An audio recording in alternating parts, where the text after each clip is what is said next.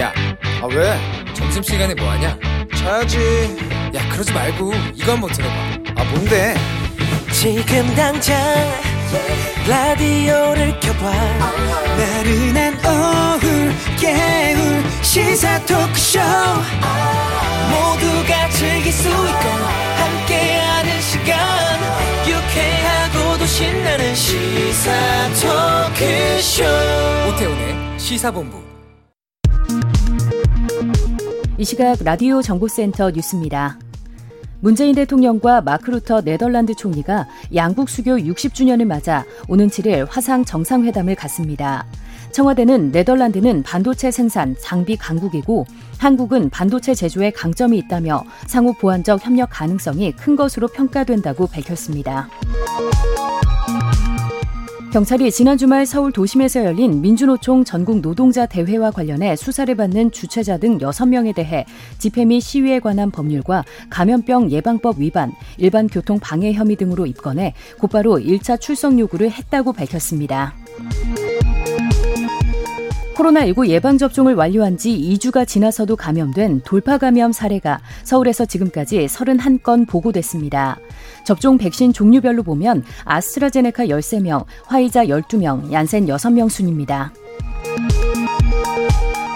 경제정의 실천 시민연합은 국토교통부가 국회에 제출한 행복도시 이전 기관 특별공급 현황 자료를 분석하고 세종시 아파트 특별공급에 당첨된 공무원들이 평균 5억 원의 불로소득을 얻었다고 오늘 발표했습니다.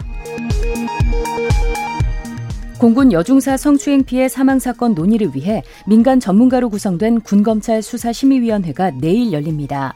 이번 회의에서는 국방부 검찰단의 중간 수사 결과 발표를 앞두고 지금까지 기소되지 않은 피의자들에 대한 기소 여부 안건 등이 보고될 것으로 알려졌습니다. 지금까지 라디오 정보센터 조진주였습니다.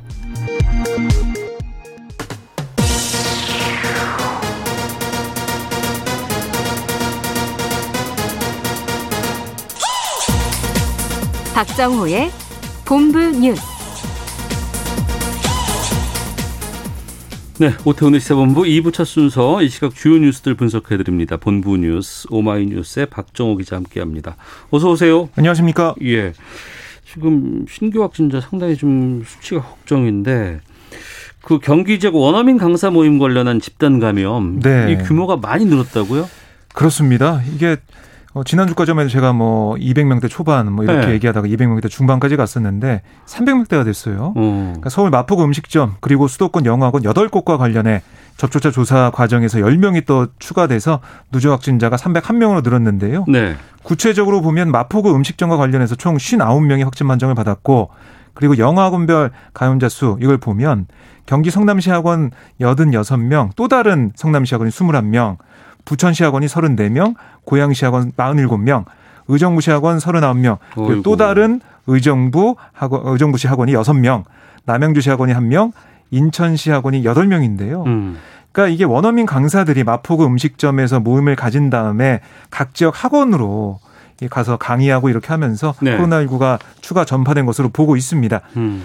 이 밖에 뭐 경기 이천시 기숙학원 26명, 경기 수원시 주점, 그리고 실내 체육시설 57명, 또 대전 유성구 고등학교 30명, 부산 감성주점 클럽 관련 10명의 확진자가 확인됐습니다. 네.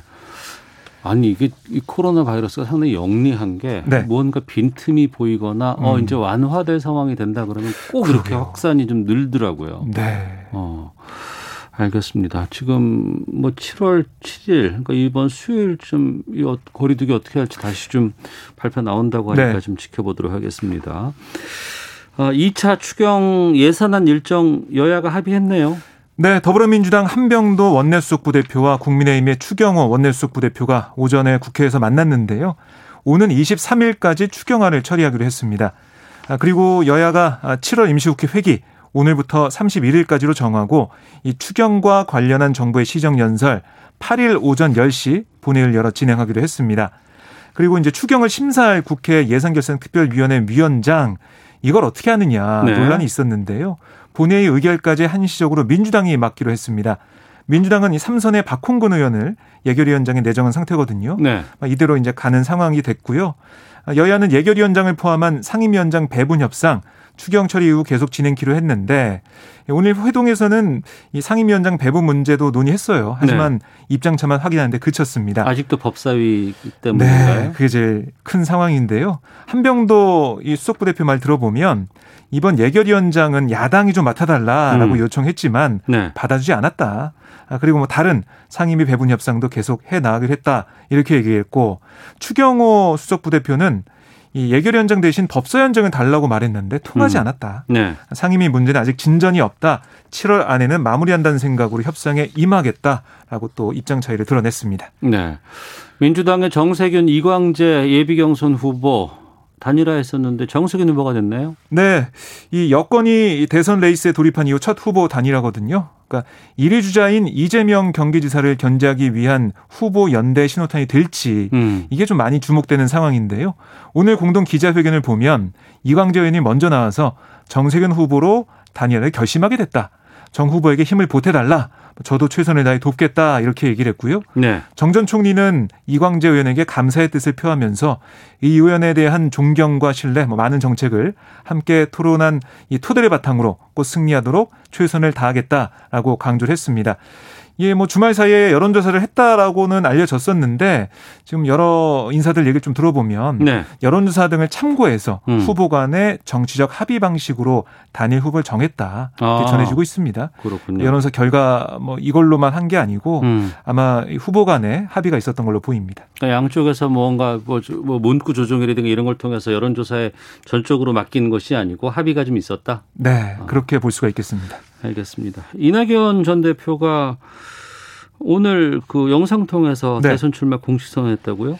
네, 아홉 명의 주자 가운데 가장 늦게 공식 출마 선언을 한 건데요. 오전 10시에 유튜브 이낙연 TV를 통해서 공개한 출마 선언 영상에서 네. 10년 전 65%였던 중산층이 지금 57%로 줄었다.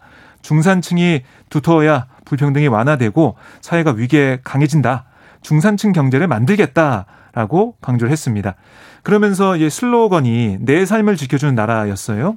그래서 이 슬로건 아래 다섯 가지 국가 비전을 미래 대한민국 청사진으로 제시했습니다. 네. 다섯 개 비전을 보면 뭐 중산층 경제와 함께 NY 그러니까 이낙연 낙연의 그 첫 글자를 딴 NY 노믹스의 구심점 아, 이걸로 해서 신복지 헌법 개정 연성 강국 신외교 문화 강국이 담겼고요. 또한 눈에 띄는 게 네. 서울 청년 세 명 중 한 명이 지옥고 그러니까 지하방, 옥탑방, 고시원에 산다. 아, 우선 지하 그렇습니다. 옥탑방하고 고시원에서 지옥고라고 불러요. 네, 그렇게 어. 좀 줄여서 부르고 있는데 우선 이 지옥고부터 없애겠다. 2030년까지 모든 국민이 지금의 중산층 수준으로 살 수 있도록 단계적으로 해나가겠다 이렇게 강조를 했습니다. 네. 윤석열 후보 후보라고 이제 해도 되겠죠. 뭐 탈원전 정책 관련 행보를 했다고요? 네, 윤석열 전 검찰총장 이 오후에 문재인 정부의 탈원전 정책에 대한 비판을 주도해온 주한규 서울대 원자핵공학과 교수를 만나는데요. 네. 탈원전 정책의 문제점을 청취하고 원전 산업을 다시 활성화할 전반적인 방향에 대해 논의할 계획입니다. 그러니까 윤 전 총장이 이 탈원전 정책에 대한 이런 입장은 지난달 29일 대선 출마회견에서 밝힌 바가 있습니다. 뭐라고 예. 했냐면 이 정권이 저지른 무도한 행태를 일일이 나르기 어렵다. 그중 하나로 법을 무시하고 세계 인류 기술을 사장한 탈원전 뭐 이걸 거론한 바 있어요. 네.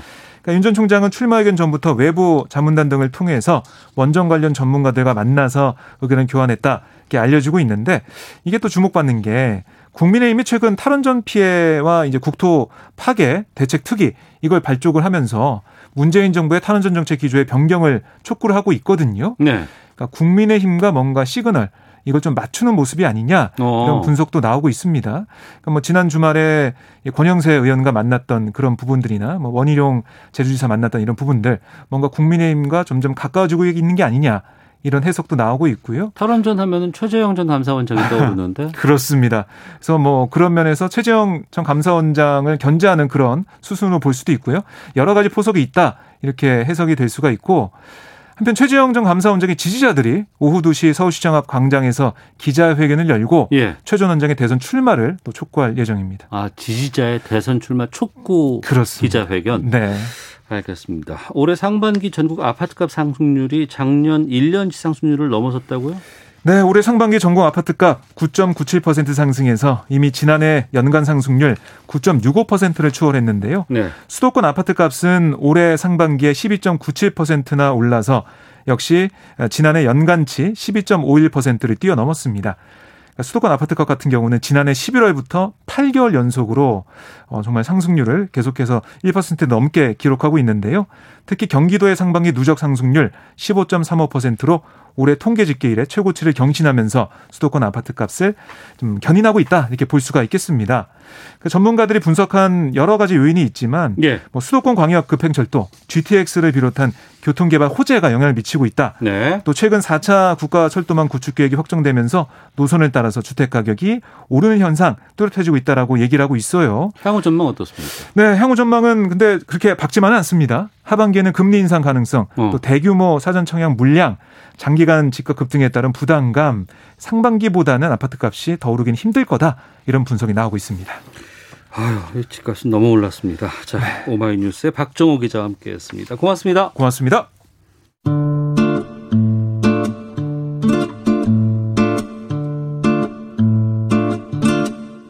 오태훈의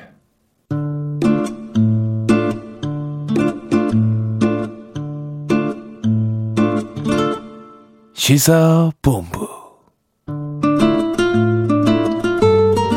네, 1시 11분 지나고 있습니다. 시사본부는 청취자 여러분들의 참여 기다리고 있습니다. 샵 9730으로 의견 보내주시면 되고요.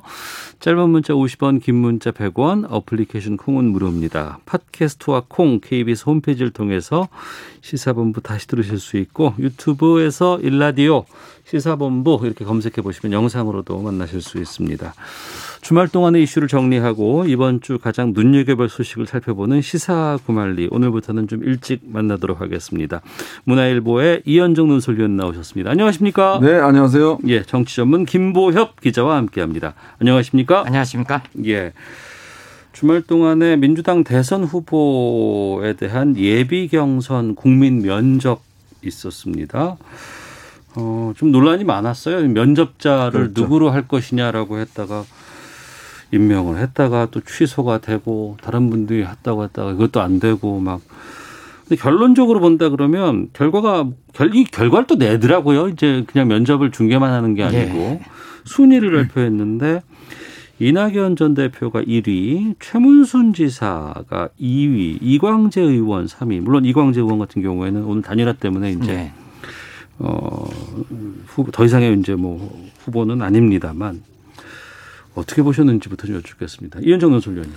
이게 이제 민주당이 좀 흥행을 하기 위해서 어, 이 대선 후보들의 이제 이 토론 방식을 좀 다양한 차원에서 그래서 이제 국민 면접 네. 이런 이제 이 아이템을 설정한 것 같은데요. 그러니까 이 대선 후보들이 이제 취업 준비생이고 음. 어, 이제 국민들이 면접한다 어, 이런 이제 취지에서 이제 마련한 프로그램인데 이 국민 면접이잖아요. 네.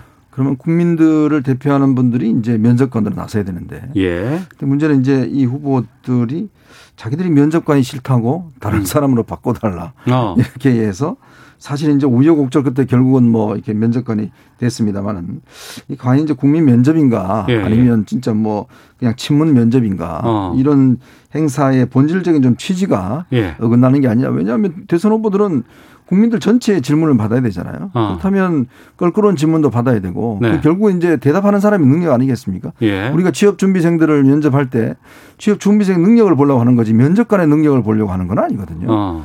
그러니까 이게 뭔가 좀이 어, 이 앞뒤가 막, 저, 바뀌었다. 결국은 아직까지 민주당이 이 조국의 강을 건너지 못한 거 아닌가. 예. 또 하나는 민주당이 여전히 이 쓴소리를 여전히 회피하는 거 아닌가. 이제 이런 인상을 주긴 하는데요. 음. 어쨌거나 어제 이그 어, 취준생 면접에서 이제 처음에는 블라인드 면접이라고 그래서 이제 목소리를 변조해서 네. 그렇게 이제 누군지 모르게 그렇게 이제 면접해서 그때 또 등수를 냈고요.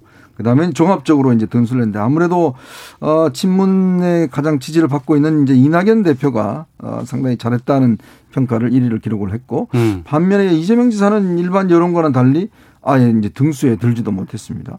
어, 즉 그거는 아마 친문과 일반 국민의 어, 이 여론의 어떤 강도가 좀 다른 게 아닌가 이런 또 시사점도 있는 것 같습니다. 이 점수는 그럼 면접관들이 준 겁니까? 아니면 보, 그 면접을 본 일반 국민들, 유권자들이 준 겁니까?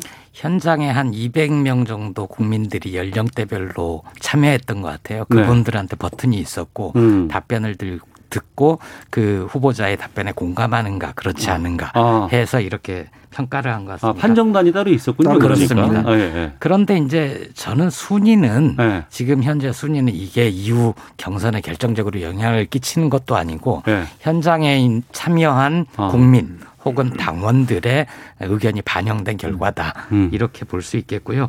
앞에서 좀 그 쇼처럼 말씀하셨는데 저는 처음에 오히려 네. 어제 보면서 처음에는 좀 재미있을까 우려하면서 봤거든요. 어. 그리고 특히 장막 뒤에 네. 에, 사람이 숨고 음성을 변조하지만 조금이라도 관심이 있는 분이라면 음. 그분이 주장하는 것 아니면 독특한 말투 들어보면. 예, 예. 들어보면 누군지 다 알거든요. 그래서 오히려 예, 예. 후보자들은 어, 자기의 얼굴을 내밀고 예. 어, 자기의 주장을 펼칠 시간이 더 많이 필요한 거 아닌가 이런 생각을 했었어요. 음. 일부는 좀 심심했는데 2부 면접관 시간에 가서는 어, 생각 이상으로 네. 굉장히 면접관들이 공격적인 질문을 했고요. 음. 그리고 취업 진- 준비생처럼 실제 어떤 분은 마이크가 덜덜 떨릴 정도로 아. 긴장한 모습도 보이고 예. 논쟁도 벌이고 어, 그런 모습이 어, 기대 이상으로 어, 흥행에 성공한 것 같다. 음. 일- 지금까지는 네, 네. 그런 생각을 해봅니다. 어. 면접관들의 질문은 어떻게 들으셨어요? 굉장히 날카로웠던 것 같아요. 특히 김혜영 전 의원의 경우에 예, 예. 에, 추미애 후보였죠. 추미애 후보 상대로 어, 면접을 받는 사람이 면접관을 평가하냐 음. 이런 얘기를 공격적으로 하기도 하고 다른 후보들에게도 아파할 질문들을 다른 두 분의 그 면접관도 던지면서 꽤 팽팽한 긴장감이 도는 문답 과정이었다 이렇게 봅니다. 네. 주로 그러니까 KBS에서도 이제 그 이 후보 간의 토론을 네, 중계를 그렇죠. 이제 주말 동안 하기도 했었는데 주로 보면 이재명 지사에 대해서 이제 공격 포인트가 맞춰진 경우가 상당히 그렇습니다. 많았었습니다. 이 집중포화가 좀 상당히 유난히 그쪽으로만 집중되는 건 아무래도 유력하다 뭐 이런 뜻 아니겠어요? 그렇죠. 미국의 대선도 보면 지난번에 그 트럼프 대통령 나설 때도 마찬가지로 네. 트럼프 바이든한테 다 이제 초점이 맞춰졌잖아요. 네. 마찬가지로 이번에도 보면 결국 이제 1등을 흔들어야 가능성이 있으니까 예. 1등에게 이제 집중적인 포화. KBS 그 토론회 같은 경우는 묘하게도 어 이낙연 아저이 이재명 지사와 추미애 장관이 비슷하게 이제 한 편을 먹는 것 같고 네네네. 나머지는 이제 어. 또 공격하는 것 같고요.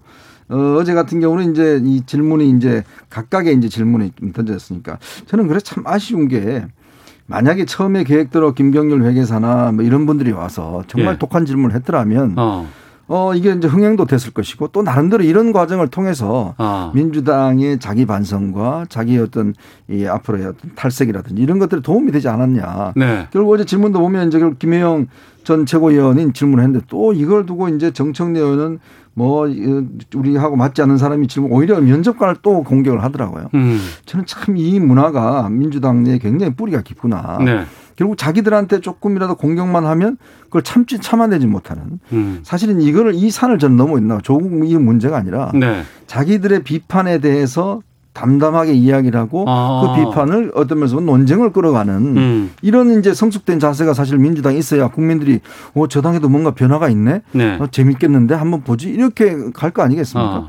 근데 자꾸 이렇게 무슨 면접관을 음. 이런 식으로 이제 구성을 해버리면 안 된다는 거죠. 어제도 보면 흥행의 요소가 결국 김혜영 전 최고위원이 질문하니까 뭐 추미애 장관은 이 말까지 덜덜 떨면서 음. 답변하고 그런 게 사실은 뭐 방송하셔서 잘 알겠지만 굉장히 흥행 요소거든요. 네, 네. 그래서 국민들이 관심을 보고 어. 또이 사람들도 거의 반박을 하고 반박하는 속에서 논리적으로 맞으면 또 거기에 동의를 하는 거고요. 그게 토론이잖아요.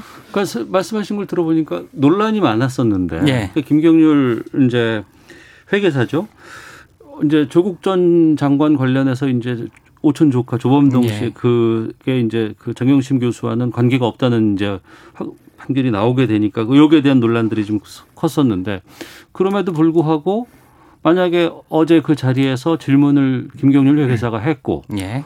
그러면 오히려 관심도는 확실히 좀 올라가고 오늘 뉴스도 상당히 좀 많은 내용들에서 나오지 않았을까 싶은 생각이 들기도 하는데 어떻게 보세요? 저는 꼭 김경률 회사 회계사가 그 자리에 있어야 된다라고 생각하지는 않습니다. 예. 그 어, 면접관으로 참여했던 청관율 기자나 음. 정수경 교수 네네. 두분 다 굉장히 질문을 잘 했고요. 어. 김경률 회계사에 대한 후보들의 반감 이 점에 대해서는 좀 이해할 구석도 있습니다. 왜냐하면 예. 예. 김경률 회계사가 초반부터 주장을 했던 게 조국 전 장관 조국 펀드 이른바 조국 펀드에 대해서 권력형 비리다. 어. 정경심 교수 및 조국의 뭔가 다 관련이 있다. 네네. 어, 공모 혐의가 있다. 어. 이렇게 굉장히 공격적으로 주장을 했는데 실제 이것과 관련해서는 대법원 판결까지 다 끝났는데 예. 공모 혐의가 없다고 밝혀진 거 아닙니까? 어. 그렇다면 저는 김경률 회계사가 잘못 알았을 수도 있고 자기의 주장이 과했을 수도 있고 음. 그렇다면 대법원 판결까지 난 마당에 대법원 판결을 존중한다거나 뭔가 그에 대한 입장 표명이 있어야 되는데 그렇지 않고서 음. 그런 게 아무것도 없이 다시 민주당의 차기 대선 후보 경선의 면접관으로 참여한다 그에 대해서 반감을 느끼는 후보들의 심경은 충분히 이해할 만하다 이렇게 봅니다. 음, 알겠습니다. 그리고 오늘 아침에 정세균 이광재 후보의 단일화 결과 나왔습니다. 정세균 후보로 단일화됐는데 이 부분은 어떻게 보세요? 뭐 예상했던 거죠. 예, 예. 어, 뭐 저- 아마 지난 주인가요? 저희들이 여기서 뭐 그런 말씀을 드린 것 같은데 어, 크게 대세 영향 없을 것이다. 예, 예. 어, 이제 합종 연행이란 게 결국 뭐 두 사람의 지지도가 예를 들어서 뭐 대단해서 이게 뭉치면 뭔가 위력을 발휘할 수 있었는데 어, 근데 뭐 특히 이제 지금 음, 일단 쫓아가는 상황에서 이제 힘을 조금 더 보탠다. 네. 그리고 또 한편으로 보면 이제 어 이제 곧 이제 7월 11일쯤 되면 이제 이게 어이 컷오프가 이제 발, 네, 발표되지 않습니까? 네 네. 이제 그런데도 뭐 저는 크게 영향을 미칠 것 같지는 않아요. 어. 결국은 이제 어 컷오프 일단 1차 컷오프가 되고 난 다음에 이제 2차로 이제 붙는 상황에서 결국 이제 그 지지 세력을 어떻게 얻어갈 것이냐, 또 1등을 어떻게 흔들 것이냐 음. 이런 문제인데 저는 이게 지금 어제 토론이나 이걸 또 보면서 아, 이 흔들 수 있는 여지도 있겠다라는 생각이 들어요. 어. 그게 뭐냐면 일단 1차 지금 KBS 토론에서 이 이재명 지사가 그동안 거론해왔던 이 기본소득에 대해서 예. 상당한 이제 비판이 있었습니다. 또 이것에 대한 논쟁들이 벌어졌고요. 왜냐하면 이거는 사실 이재명 지사 하면 바로 기본소득 연결되는 그렇죠. 거거든요. 예, 예, 연계가 근데 되죠. 이재명 지사가 이 부분에 대해서 뭐 스물스물 스물 이제 좀 방어하는 듯한 어, 예전 같으면 뭐 바로 이제 공격을 했을 텐데 이 출마 선언에서 뒤로 빼버리고 본인도 거의 자신 없는 듯한 이야기를 해버렸어요. 음.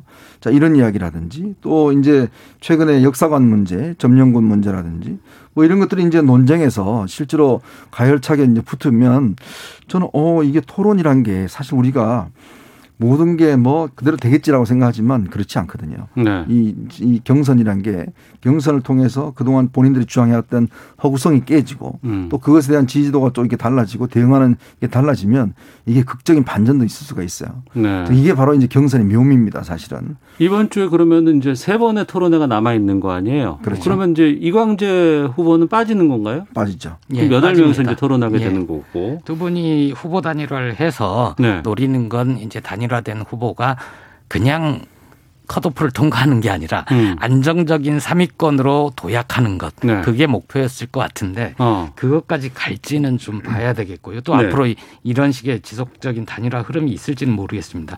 그 앞에 TV 토론을 말씀하셨으니까 저도 의견을 좀 보태면 그 이재명 후보 쪽에서 TV 토론 전략을 잘못 세운 거 아닌가, 어. 준비를 좀 덜 한 거 아닌가 이런 생각이 듭니다. 왜냐하면 네. 네. 선두 주자에 대한 맹공은 예상이 됐던 거고 그렇죠. 그렇다면 이제 공격에 대해서 어떻게 대처할 것인가. 보통 TV 토론 기본 상식 중에 하나가 어, 그 공격하는 쪽과 싸우지 말고 카메라 너머에 있는 시청자, 유권자들을 의식하고 발언을 하라. 이런 어. 게 있지 않습니까? 예, 예. 그런데 이재명 후보가 어. 아, 방어하기 급급하면서 오히려 자기 시간 관리를 못해서 그 강점을 내세우지 못한 어, 반면에 이제 예, 이낙연 후보 같은 경우에 토론의 달인 처럼 간략하고 시간 관리도 잘하고 그런 점에서 좀 강점이 보였다는 생각이 듭니다. 보통 TV 토론은 어, 별로 영향이 없다. 특히 최근 들어서는 어, 지지 후보를 강화하는 정도의 영향이라고 음. 많이들 얘기해 왔는데 네. 그런데 이번에는 좀 다를 것 같은 게 어. 코로나19 이후로 다른 선거운동이 별로 없잖아요. 예. TV 토론, SNS 이렇게 되는 건데 TV 토론 을 잘하고 TV 토론에서 나왔던 것들이 또 짧은 동영상으로 만들어져서 음. 유튜브나 이런 데서 퍼지고 이런 게좀 어, 과거보다는 TV 토론 효과가 좀 커질 것 같습니다. 예. 흥행 면에서는 어떻게 지금 뭐 첫 번째 토론 마친 상황인데 어떻게 전망하세요? 그러니까 저는 좀 더 예리하게 각을 가지고 질문을 하고 어. 또 이제 후보들 간에도 이제 조금의 이제 아마 후, 이제 후순위 후보들이 조금의 자신감을 얻는 것 같아요. 예. 박용진 후보라든지 이런 게 아마 1차 토론에서 상당히 좀 재미를 봤다고 할까요? 음. 공격자로 나서서 또 자기의 장점을 부각시키고 어제 저는 상당히 인상적이었던 게 박용진 후보가 그 앞, 앞- 앞서서 인사말을 하면서 당시 이상민 경선관리위원장이 이제 원래 이분 이제 휠체어를 타시거든요. 예, 예. 근데 그 이제 오르막을 안 만들어줘서 음. 무대에 올라가지를 못했습니다. 예. 이제 그러니까 바로 이제 박용진 후보가 그 문제를 집중적으로 지시한 거예요. 어, 바로 이게 왜 어, 잘 이게 뭐. 당이 네. 도대체 돈을 들여서 이런 행사를 하는데 예. 어떻게 이 부분에 대한 배려도 없느냐. 이게 음. 바로 민주당의 현실이다.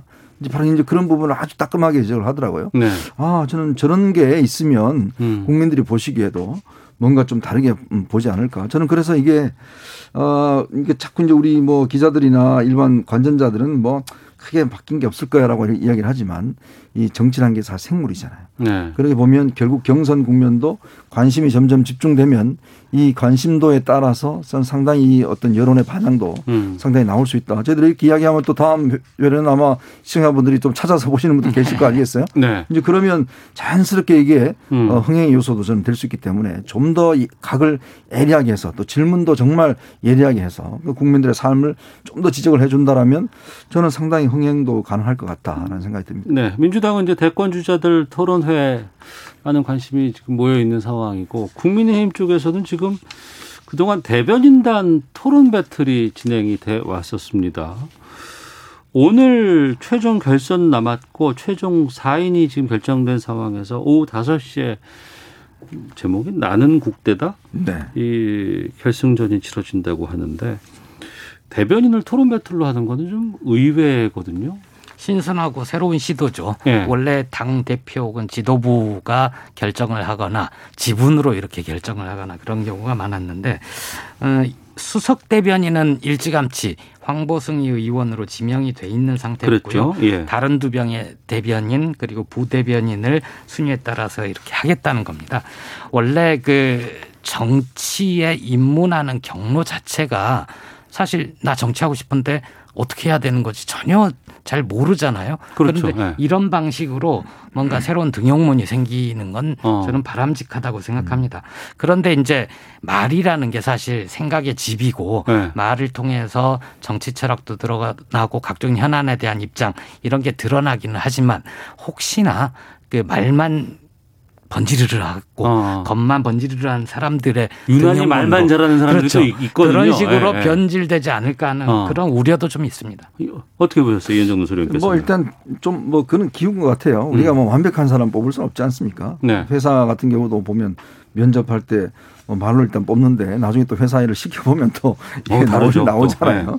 이제 그런 건 앞으로 이제 활동을 해보면 뭐 도덕성이나 정책 감각 이런 것들이 이제 나올 텐데 어쨌거나 일단 뭐 다른 직종이 아니라 일단 대변인이기 때문에 저는 의미가 있다고 음, 봐요. 대변인이라서. 네. 왜냐하면 네. 사실은 그동안 우리나라 대변인 문화라는 게 공격수였지 않습니까? 네. 그리고 또 이거는 뭐 당 대표에 바로 직계 이제를 해서 어 상대방 공격하는데 모든 걸 어떤 면에서 보면 어 했, 했는데 요즘은 또 대변인을 잘 안 맡으려고 그래요. 왜 그러냐면 대변인 자꾸 하면 별로 이렇게 다음 국회 때 별로 좋지가 않습니다.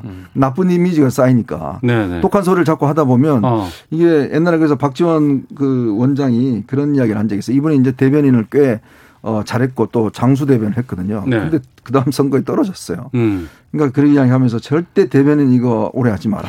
어? 이거 오래 하면 예. 적이 많이 생기고 네. 또 반, 자기를 반대하는 사람이 적- 굉장히 적극적이 된다. 게다가 이제 대변인의 입으로 나온 뭐 멘트라든가 말투라든가 단어가 공, 오히려 내게 공격이 될 수도 있는 거 그러니까 아니에요? 좋아하는 사람은 좋아하는 사람이 있는데 네. 오히려 반대하는 사람이 더 열심히 반대를 해버리면 네. 이게 안 되는 거거든요. 어. 그래서 이제 앞으로 저는 저- 저도 이제 오랫동안 이 대변인 문화를 쭉 지켜봤는데 이 대변인이라는 게 뭔가 당의 어떤 생각을 물론 뭐 대변하는 거지만 그러나 좀 더 이게 내용과 이런 면에 좀 풍부한 이런 어떤 좀 대변인 문화가 돼야지만이 되지. 음. 아주 독한 이야기만 이게 상대방을 향해서 한다고 좋은 대변인은 아니거든요. 네, 네. 은유도 하고 뭐 여러 가지 돌려서 이야기하기도 하고 옛날에 뭐 홍사덕 어, 돌아가신 어, 의원이나 이런 분들 보면 정말 촌천살일과 같은 그런 이 이야기를 많이 하지 않습니까? 저는 그래서 대변인이 이제 앞으로 이렇게 뽑히면 좀 더 우리나라 이 정당 문화에 사실은 좀 변화가 따라줘야지만이 음. 어, 이게 효과가 있지 않을까 그런 생각이 듭니다. 음, 알겠습니다. 시사구말리 문화일보의 이현정 논설위원 또 정치 전문 김보협 기자와 함께 말씀 나누고 있는데요. 여기서 기상청 연결해서 상황 살펴보고 또 교통 정보 확인하고 돌아오겠습니다. 날씨와 미세먼지 정보 또 지금 남쪽에는 비가 많이 온다고 하는데 송소진 씨가 전해 주십니다. 현재 전남 남해안에 호우특보가 발효 중인 가운데 지금도 시간당 15mm 안팎의 다소 강한 비가 쏟아지고 있습니다. 남해안에 위치했던 장마전선이 조금씩 북상하고 있어서 비는 전남 내륙과 전북 남부까지 확대된 상태인데요. 차츰 그 밖에 남부지방을 비롯해 밤에는 충청도까지 비구름이 올라오겠고 내일까지 충청 이남 지방을 중심으로 장맛비가 내리겠습니다. 모레부터는 전국에 비가 내릴 전망입니다. 남부지방을 중심으로 최고 150mm, 그중 전라남북도와 경남 남해안, 지리산 부근에는 곳에 따라 200mm 이상의 집중호우가 예상되는데요.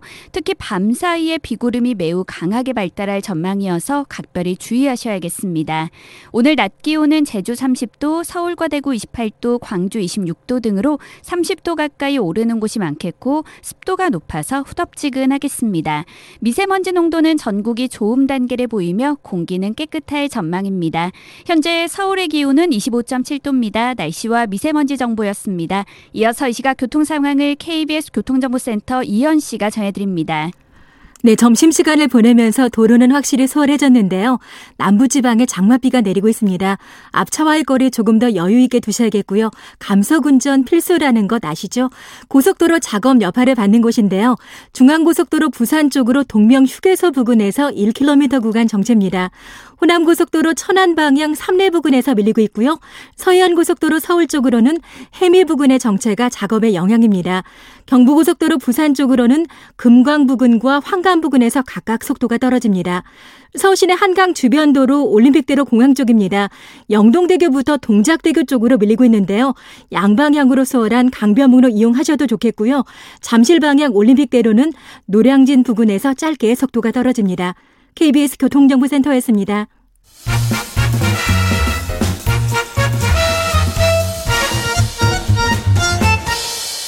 오태훈의 시사본부. 네, 시사구말리 돌아왔습니다. 어, 지난주 금요일이었습니다. 윤석열 전 검찰총장의 장모 최모 씨 관련 사건에 대해서 법원이 징역 3년 선고하고 법정 구속을 했습니다. 어, 두 분은 유죄 판결 예상하셨는지? 저는 예상은 했는데 법정 구속까지는 놀라웠습니다. 예. 아마 그 재판부에서는 공범들이 다 처벌을 받았는데 혼자만 빠져나갔다. 음. 그리고 건강보험료 편취한 게 네. 보통 이런 종류의 범죄에서 다 회수가 되는데 회수되지 않았다. 음. 이런 게 괘씸죄로 작용하지 않았을까 싶습니다. 네. 의원께서는요. 근데 저는 뭐 이게 어 유죄가 사실 이제 이그 이 사건 같은 경우는 이제 2015년에 네. 일단 이제 당시에 그 경찰에 조사가 돼서 이 동업자분들이 이제 네 분이 있어요. 어, 세 분이 있습니다. 그 분들 중에서 한 분은 실형이 이제 3년 6개월인가 나왔고 그분의 이제 부인은 이제 어, 이 집행유예 나왔고요. 또 다른 이제 이 똑같은 구조입니다. 그러니까 이 그 최은순 씨 같은 경우에 이제 2억 원을 이제 거기다 투자를 하고 그 투자금을 이제 회수 돌려받기 위해서 일단 공동 이사장으로 이제 취임을 한 거거든요. 그 담보로. 이제 그와 똑같은 이제 구조에 있었던 3억 원 투자했던 분이 있어요. 이제 그분도 마찬가지, 이분도 마찬가지로 다 돈을 돌려받지 못했습니다. 네. 그러니까 이제 그때 법원에서 이분에 대해서 이제 피해자라고 그래서 그때 이제 집행유예를 내린 거거든요. 그러니까 물론 이 공동 이사장 하는 것 자체는 이제 문제가 있지만 결국 이제 궁극적으로 피해자다. 그래서 냈는데 이번에는 이제 오히려 금액도 이분보다 좀 작고 음. 어 그런 상황에서 이렇게 3년이라는 형이 사실 구형이 3년이었지 않습니까? 네네. 보통 검찰이 구형 내리는 거에 대해서 뭐 반 정도 이렇게 한다든지 하는데 음. 이거와 또 비슷한 사건이 부산지법에서 한 번 있었어요. 동일한 비슷한 사건이. 그건 또 이제 무죄가 난 사건도 있습니다. 이게 성격에 따라서 상당히 다르게 볼 수 있는 사건인데 근데 검찰 구형량을 그대로 3년을 했고 더군다나 이제 법정 구속을 했다. 예전에 손혜원 의원 같은 경우는 실형을 했는데 법정 구속을 안 했거든요. 예. 1심 선고 낼 때까지. 이제 그런 걸로 비춰보면 조금 의외의 결과 아닌가 저는 어. 그렇게 보고 있습니다. 예. 저희가 이 법률적인 내용이라든가 이런 것들은 뭐 다른 그 법 관련된 시간에서 좀 살펴보겠고요. 저 다만 윤석열 후보의 장모의 구속 사건이기 때문에 이거 파장이 어떻게 될지에 대해서 좀 궁금한 부분들도 있고 이게 어디까지 갈지에 대해서 좀 궁금합니다. 이현정 논설님께서는 어떻게 보세요? 일단 이게? 이제 뭐 법적인 문제와 정책인 문제로 나눠볼 수 있을 것 같은데요. 네. 어, 이 사건 같은 경우는 원래 작년에 최강 의원 등이 이제 고발을 해서 이루어진 사건입니다. 예. 당시에 주 초점 뭐냐면 결국은 2015년도에 검찰이 당시에 불입건 할 때 장모를 네.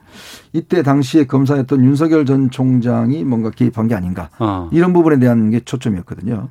근데 당시에는 윤석열 전 총장이 이제 국정원 댓글 사건으로 해서 대우공업으로 좌천돼 있을 때입니다. 음. 이제 그러다 보니 그때 당시 그런 혐의도 나오지 않았고 이번에도 이제 나오진 않았어요. 이제 물론 이제 법적으로는 직접적인 연결이 없기 때문에 어, 큰 문제가 없다고 보지만 정치적으로는 뭐 상당히 아마 타격이 있을 겁니다. 어. 어, 이미 뭐 이제 지난 주말을 거치면서 이 문제 관련해서 여당에서 집중적인 또 공격이 있었고 네. 윤전 총장도 이제 이 부분에 대해서 일단 뭐 법 적용은 어, 이 구분이 없다 이렇게는 이야기는 했지만 어쨌거나 지금 앞으로 예정이 돼 있는 또 사건들이 꽤 있거든요. 음. 그리고 또 부인과 관련된 사건도 있기 때문에 네, 네. 이 항배에 따라서 상당히 대선 국면도 이런 참 사, 사건 때문에 이게 출렁출렁거리는 뭐 그런 상황으로도 상당히 갈수 있지 않는가 그런 네. 예상을 하고 있습니다. 아. 윤석열 후보는 뭐 이 관련해서 뭐 법적인 조치는 뭐, 박- 뭐 별개다라고 이제 얘기하기도 했었고 법 네. 앞에는 뭐다 평등하다고 얘기하긴 했었는데 그래도 이게 또 총장 때하고 대선 후보 때하고는 또 상황이 다르잖아요. 가족이라는 상황이. 다르죠. 저는 그 원칙론을 들으면서 누구든 법 앞에서 평등해야 된다. 네. 그 얘기 이상으로 무슨 얘기를 할 수 있을까 싶더라고요. 왜냐하면 예. 어, 이게 나에 대한 정치 탄압이다 이렇게 얘기할 수도 없고요.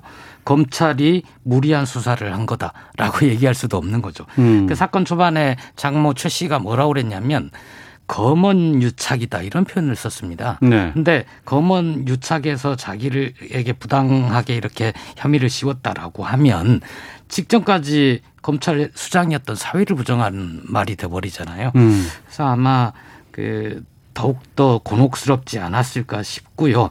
어, 앞에서 말씀해 주신 대로 이게 이제 다 한 사건으로 끝나는 게 아니거든요. 네. 최씨 관련해서도 이 사건 외에 어. 아, 장고증명 위조 네, 사건이 네. 있고 부인 아내의 문제도 있고 공수처에도 윤 전 총장 사건이 올라가 있는 것들이 있습니다. 그래서 이런 것들이 이제 정치를 참여를 하고 본격화하겠다고 뭔가 자기 얘기를 하면서 앞으로 쭉쭉 나가야 되는데 음. 계속 뒷목이 잡히는 그래서 좀 굉장히 곤혹스러운 처지가 될 것이다 이렇게 봅니다. 출마 선언 시기도 애초에는 그 이동훈 전 대변인 입장에서는 6월 17일로 얘기를 했다가 27일. 네. 27일, 29일로 좀 바뀌었다가 그리고 또 일각에서는 이 7월 2일 날 선고가 있기 때문에 이걸 보고서 하겠다라는 얘기가 있었는데 먼저 나왔어요. 선, 그 선언이.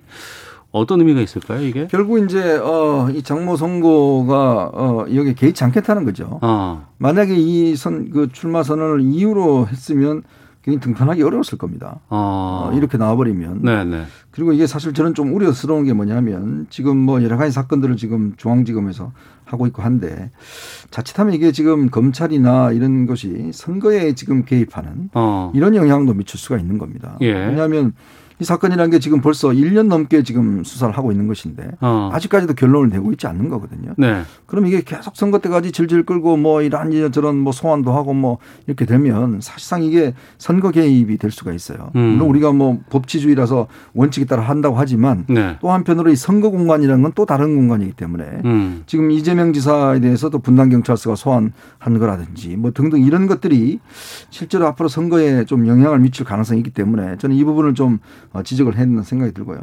어쨌거나 윤 총장 입장에서는 일단 칼을 뽑았으니 간다.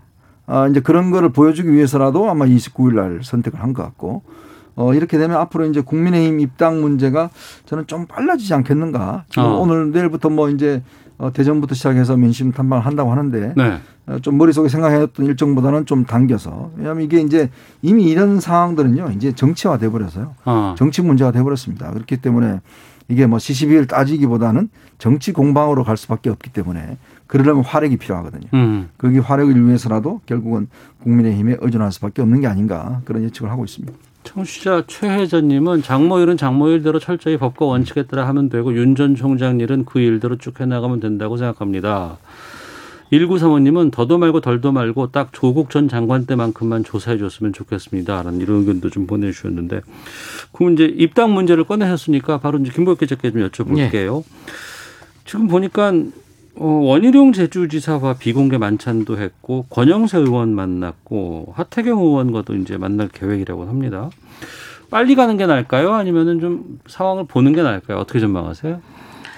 윤 전 총장 입장에서는 당의 외피를 쓰는 게 좋지 않을까 싶습니다. 음. 왜냐하면 지금 이재명 지사와 최근에 논쟁한 것, 어, 대한민국 그 논쟁 관련해서도 보면 국민의 힘과 아무런 차이가 없거든요. 네. 어, 이 부분의 역사 인식이나 이런 게 어, 보수정당 스스로는 말로는 중도와 어, 진보에서 이탈한 세력까지 아우르는 큰 집을 짓겠다 이런 식으로 얘기를 하고 있지만 사실 역사 인식이나 이렇게 듣고 보면 극우 혹은 음. 굉장히 보수 색채가 강한 쪽 입장과 별로 차이가 없단 말이에요. 네. 그러면 왜 당 밖에 머무르지? 국민의 힘에 들어가는 게 오히려 더 나올 수 있을 텐데 밖에서 세력을 모아서 어 국민의힘과 합치는 형태를 구상하는 건가 싶기도 하고요. 전 더 근본적으로 6월 29일 날 뭔가 선언을 하기는 했잖아요. 네. 근데 그게 정치 선언인지 음. 정치 참여 선언인지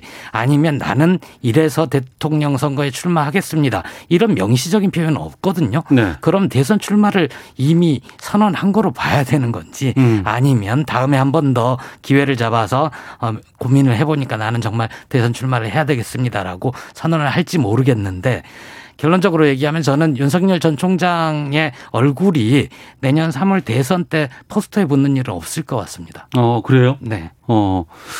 그러니까 국민의힘으로 만약에 입당을 한다 그러면 또 당내 주자와도 이제 서로 간에 이제 그 지금 민주당처럼 이렇게 여러 가지 토론도 해야 되고 여러 가지 입장에 대해서 다른 의견들도 좀 나와야 될 것 같고 막 이런 부분도 있는데 또 홍준표 후보의 또 복당도 있는 상황에서 이 결이 좀 바뀔 것 같다는 느낌도 들거든요. 어떻게 전망하세요?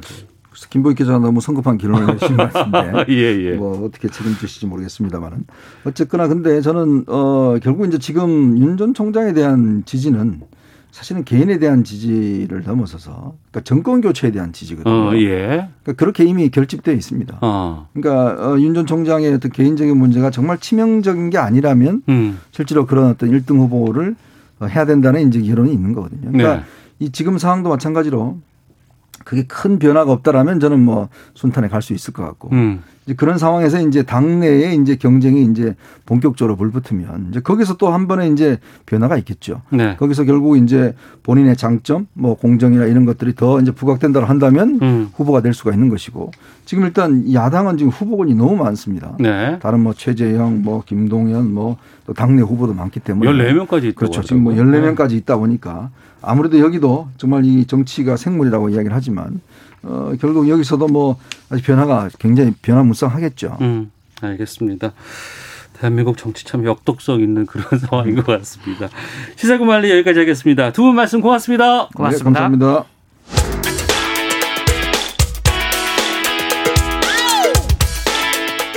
오태훈의 시사본부는 여러분의 소중한 의견을 기다립니다. 짧은 문자 50원, 긴 문자 100원의 정보 이용료가 되는 샵 9730, 우물정 9730번으로 문자 보내주십시오.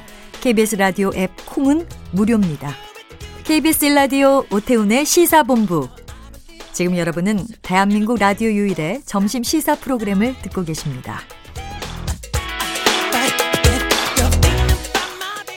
네, 어, 시사본부 이번 시간에는 전 세계 곳곳에서 시시각각 들어오는 국제 이슈들 좀 정리해보는 시간으로 준비했습니다. 국제 시사 문희정 평론가 연결해서 좀 말씀 나눠보겠습니다. 나와 계시죠? 네, 안녕하세요. 예. 먼저 지금 멕시코 바다 한가운데서 화재가 났다고 하는데 어떤 소식입니까? 네, 지난 2일 새벽 5시 15분쯤 이 멕시코만 수중가스관에서 가스 유출 사고가 발생해서 화재가 난 건데요. 네. 아마 그 영상을 보신 분들 꽤 많으실 것 같아요. 바다 한가운데에 마치 용암이 끓는 듯한 모습의 불 소용돌이 현상이 포착이 된 겁니다. 이 사고가 난 가스관은 멕시코 국영석유 회사인 페맥스가 운영하고 있는 유정 쿠말룹 자프에서 불과 150m 정도 떨어진 곳에 위치하고 있었는데요. 네. 자, 일단 화재는 약 5시간 후인 오전 10시 45분쯤 진화가 됐고요. 다행히 피해자는 없는 것으로 알려지고 있습니다. 그런데 이 멕시코 당국이 정확한 사고 원인은 밝히지 않은 채 음. 바다로의 가스 유출은 없었다 이런 주장만 내세우고 있는데요. 네. 이 참고로 멕시코는 지난해 하루 원유 생산량이 193만 배럴을 기록하면서 이 세계 원유 생산국 중에서 12위를 기록했고요. 중남미에서는 2위를 차지하고 있는 산유국입니다. 네. 인명 피해가 없었다는 건 상당히 좀 다양스러운 일입니다만 이 바다에서 가스 유출 사고 나서 불나고 이러는 거 막 영화 소재로도 막 쓰인 적이 있었거든요. 그렇죠. 바다 한가운데서 불이 계속 지금 음, 타고 있던데 이게 그러면 수중의 여러 가지 영향이라든가 환경적으로도 좋지 않을 것 같은데 환경단체 비판이 무척 거세다면서요. 네, 맞습니다. 이 멕시코 당국이 아무것도 바다로 유출되지 않았다면서 사고를 쉬쉬하는 데만 급급하는 모습을 보이니까 네. 환경단체들이 아니 화재까지 발생했는데 가스 유출이 없었다는 게 말이 되느냐 음. 논리적으로 맞지 않는다 이렇게 지적을 하고 나선 겁니다. 네. 그러면서 국제환경단체인 그린피스 멕시코 지부가 이 멕시코의 화석연료 모델이 환경과 안전에 심각한 위협을 가한다는 점을 이번 사고가 증명했다 이렇게 주장을 하고 나섰고요. 네. 세계적인 환경운동가 그레타 툰베리가 트위터에 화재 영상을 공유하면서 권력자들이 기후 지도자를 자처하면서 새로운 유정을 개발하고 또 송유관과 석탄 발전소를 건설한다 이렇게 비판을 했습니다. 이 비판 내용이 조금 눈여겨 보셔야 되는 부분들이 있습니다. 네. 단순히 멕시코 바다의 환경 오염 문제를 거론한 건 아닌 것 같고 뭐 네네. 그레타 툰베리 같은 경우까지 지금 여기 힘을 싣고 있는 거 보면은 좀 어떤 환경적으로 또 다른 문제가 좀 있어 보이네요. 네, 맞습니다. 사실 이전부터 이 멕시코 정부의 화석연료 중심의 에너지 정책에 대해서 환경 단체와 멕시코 정부가 굉장히 갈등을 심하게 겪고 있었습니다.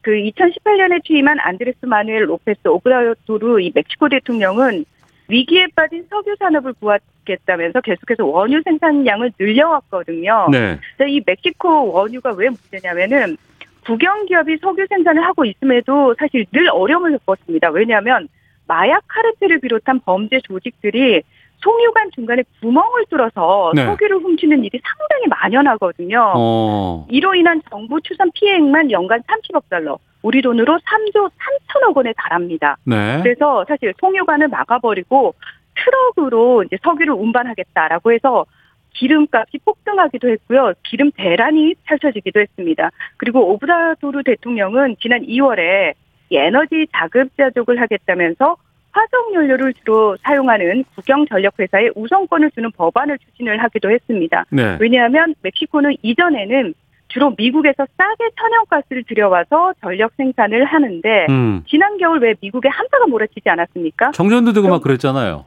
맞습니다. 네. 그래서 사실 미국에서 그 공급량이 75%가 급감을 하게 됩니다. 미- 멕시코까지 가스 원- 공급이 원활히 되지 않으니까 음. 이로 인해서 대규모 정전 사태가 발생을 하기도 했기 때문에 네. 멕시코 정부에서는 더 늦기 전에 에너지 정책에 대해서 우리가 자급자족적으로 좀 강경하게 가야 된다 이런 주장을 내세웠던 거고요. 음. 이 부분과 관련해서 환경단체가 재생 친환경 에너지 쪽에 힘을 실어야지 왜 화석 연료에 더 중점을 두느냐 이러면서 비판을 하고 있었던 상황에서 수중가스관에서 화재가 발생을 한 겁니다. 아, 그랬군요. 알겠습니다.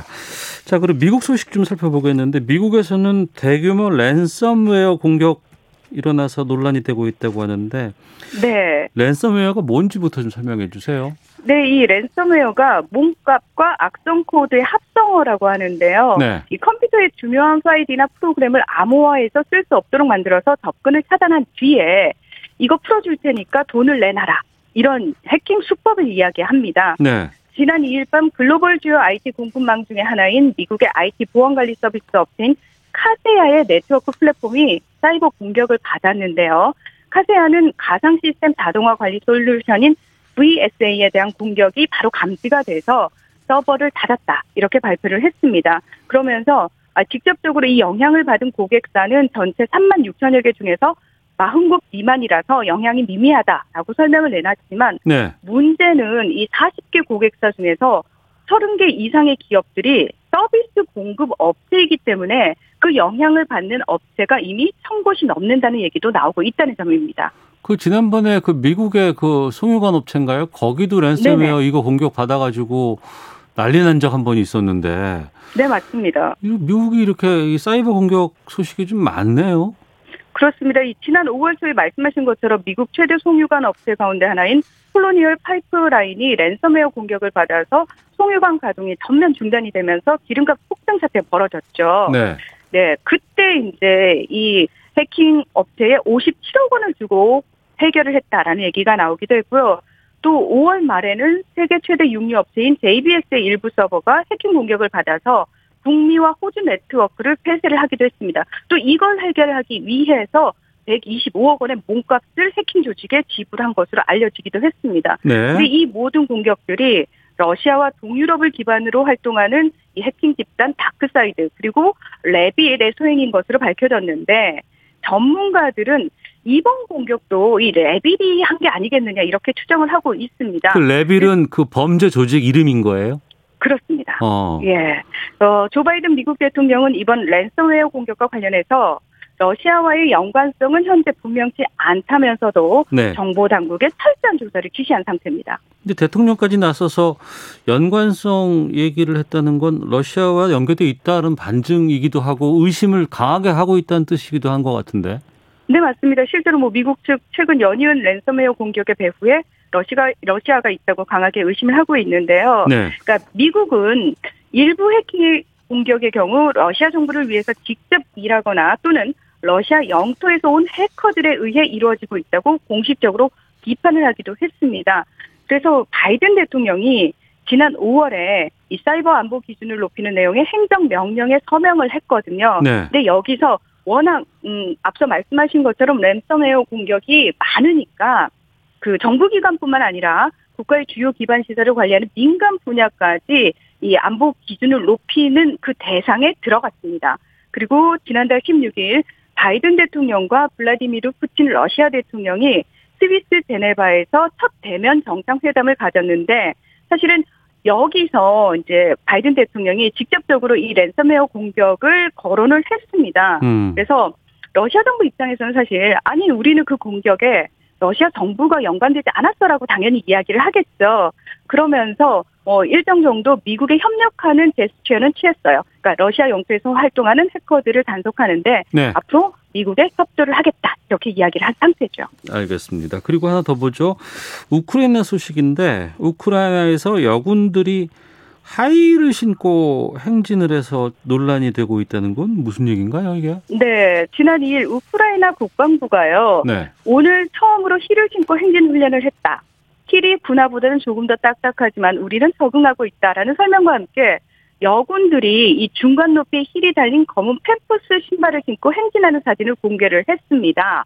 그러니까 이게 어떤 사진이었냐면은 예. 그 소련 붕괴 이후 독립 30주년을 기념해서 다음 달 24일로 예정된 군 퍼레이드를 준비하면서 군 당국이 여군들에게 전투화 대신에 네. 하이힐을 신고 행진 연습을 하는 그 사진을 올린 거예요. 그러면은 근데- 군복을 입고 하이를 신었다는 거예요? 네, 전투복을 입고 하이힐을 신었습니다. 어. 예, 그러니까 사진이 공개되자마자 여군을 성상투마했다는 비판과 함께 네. 국방부가 성차별과 여성 비하를 조장하고 있다라는 성토가 터져 나올 수밖에 없었겠죠. 음. 그랬더니 우크라이나 국방부가 뭐라고 해명을 했냐면 아우 실제로 하이힐은 여군들에게 적용되는 복장 중의 일부다라고 네. 해명을 한 거예요. 근데 사실 정복에는 이런 펌프스를 신을 수 있지만 그렇죠. 정복에는 실을 수 있죠. 예. 예. 그렇죠. 그렇지만 전투복에 사실 이 힐을 신게 하는 게 이게 사실 규정에 맞다라고 얘기할 수가 없거든요. 왜냐하면 음. 남군들도 정복에는 정장 구두를 착용하긴 하지만 네. 전투복에 정장 구두를 신기지는 않잖아요. 어, 그럼요. 안 어울려요. 그거 그리고 말도 안 되고. 예. 그렇습니다. 그래서 이렇게 논란이 가라앉지 않으니까 국방장관이 사관 후보생들을 만나서 아, 앞으로는 그러면 하이힐을 더 나은 인체 공학적 신발로 교체를 하겠다라고 약속을 한 상태지만 일단 이 논란은 가라앉지 않고 있습니다. 네. 우크라이나 여군 규모가 얼마나 됩니까? 지금 어 장교 4천 명을 포함해서 한 3만 천여 명 정도에 달하는 것으로 알려지고 있는데요. 네. 2018년부터는 포수라든지 저격수, 보병 지휘관 등 전투병과 복무도 가능하기 때문에 실제로 우크라이나가 현재 내전을 벌이고 있는 곳이 있습니다. 네, 그래서 네. 그쪽에서 여군들도 전투에 참전을 하고 있는 상황이라고 할 수 있기 때문에 어. 이번 사진이 더 논란이 되는 겁니다. 어. 소련 시절에서도 이런 그 상황들이 좀 있었다는 얘기가 들은 것 같은데. 네, 지금 사실 소련 시절에 러시아인들이 우크라이나 쪽으로 많이 이주를 한 상태거든요. 그래서 예. 러시아인들의 비중이 상당히 높습니다. 음. 그래서 그 러시아의 그 영향력 아래에서 러시아가 크림반도라든지 이런 부분에 대해서 분리 독립을 굉장히 많이 추진을 하고 있거든요. 네. 그렇기 때문에 여군의 중요성이 사실은 지금 더 부각이 되고 있는 상황이라고도 할 수 있습니다. 알겠습니다. 청취자 정경혜님께서 오늘 문희정 님이 갑자기 나오셔서 놀랬네요. 1626님, 문희정 평론가님 반갑습니다라는 또 문자도 보내주셨습니다. 아유, 반갑습니다. 고맙습니다. 예, 지금까지 문희정 국제시사 평론가와 함께했습니다. 고맙습니다. 네, 고맙습니다. 예, 오태훈의 시사본부 오늘 준비한 소식은 여기까지고요. 내일 오후 12시 20분에 다시 인사드리도록 하겠습니다. 내일 뵙겠습니다. 안녕히 계십시오.